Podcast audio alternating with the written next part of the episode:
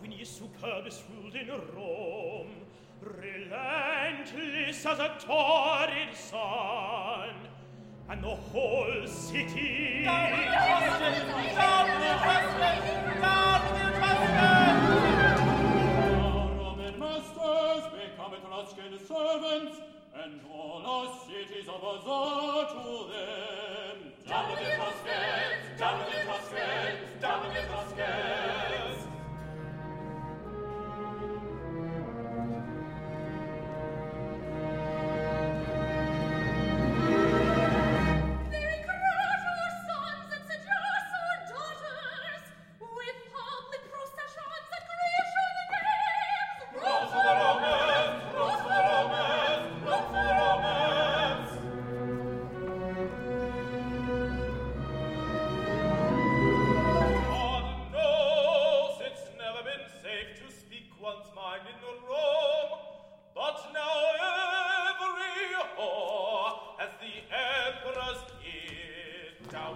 Trostet, Doni Trostet, Doni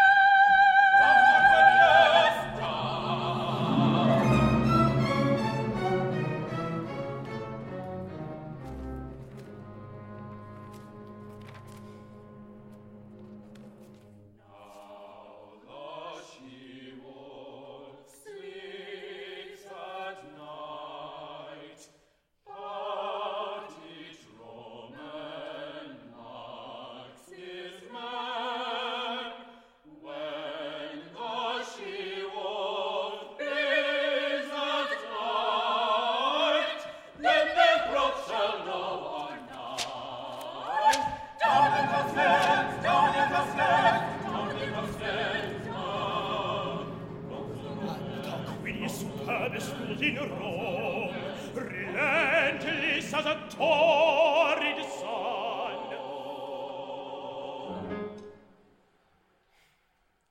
And the whole city sulked in discontent, hating the foreign aristocrats with their orgies and auguries and effete philosophies.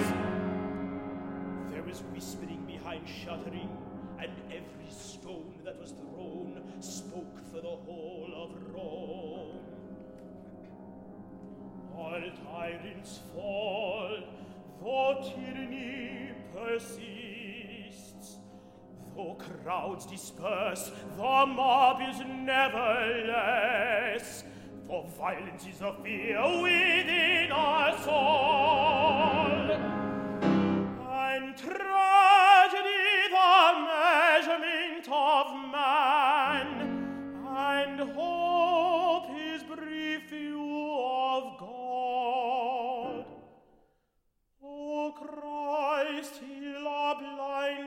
Blindness, which we mistake for sight, and show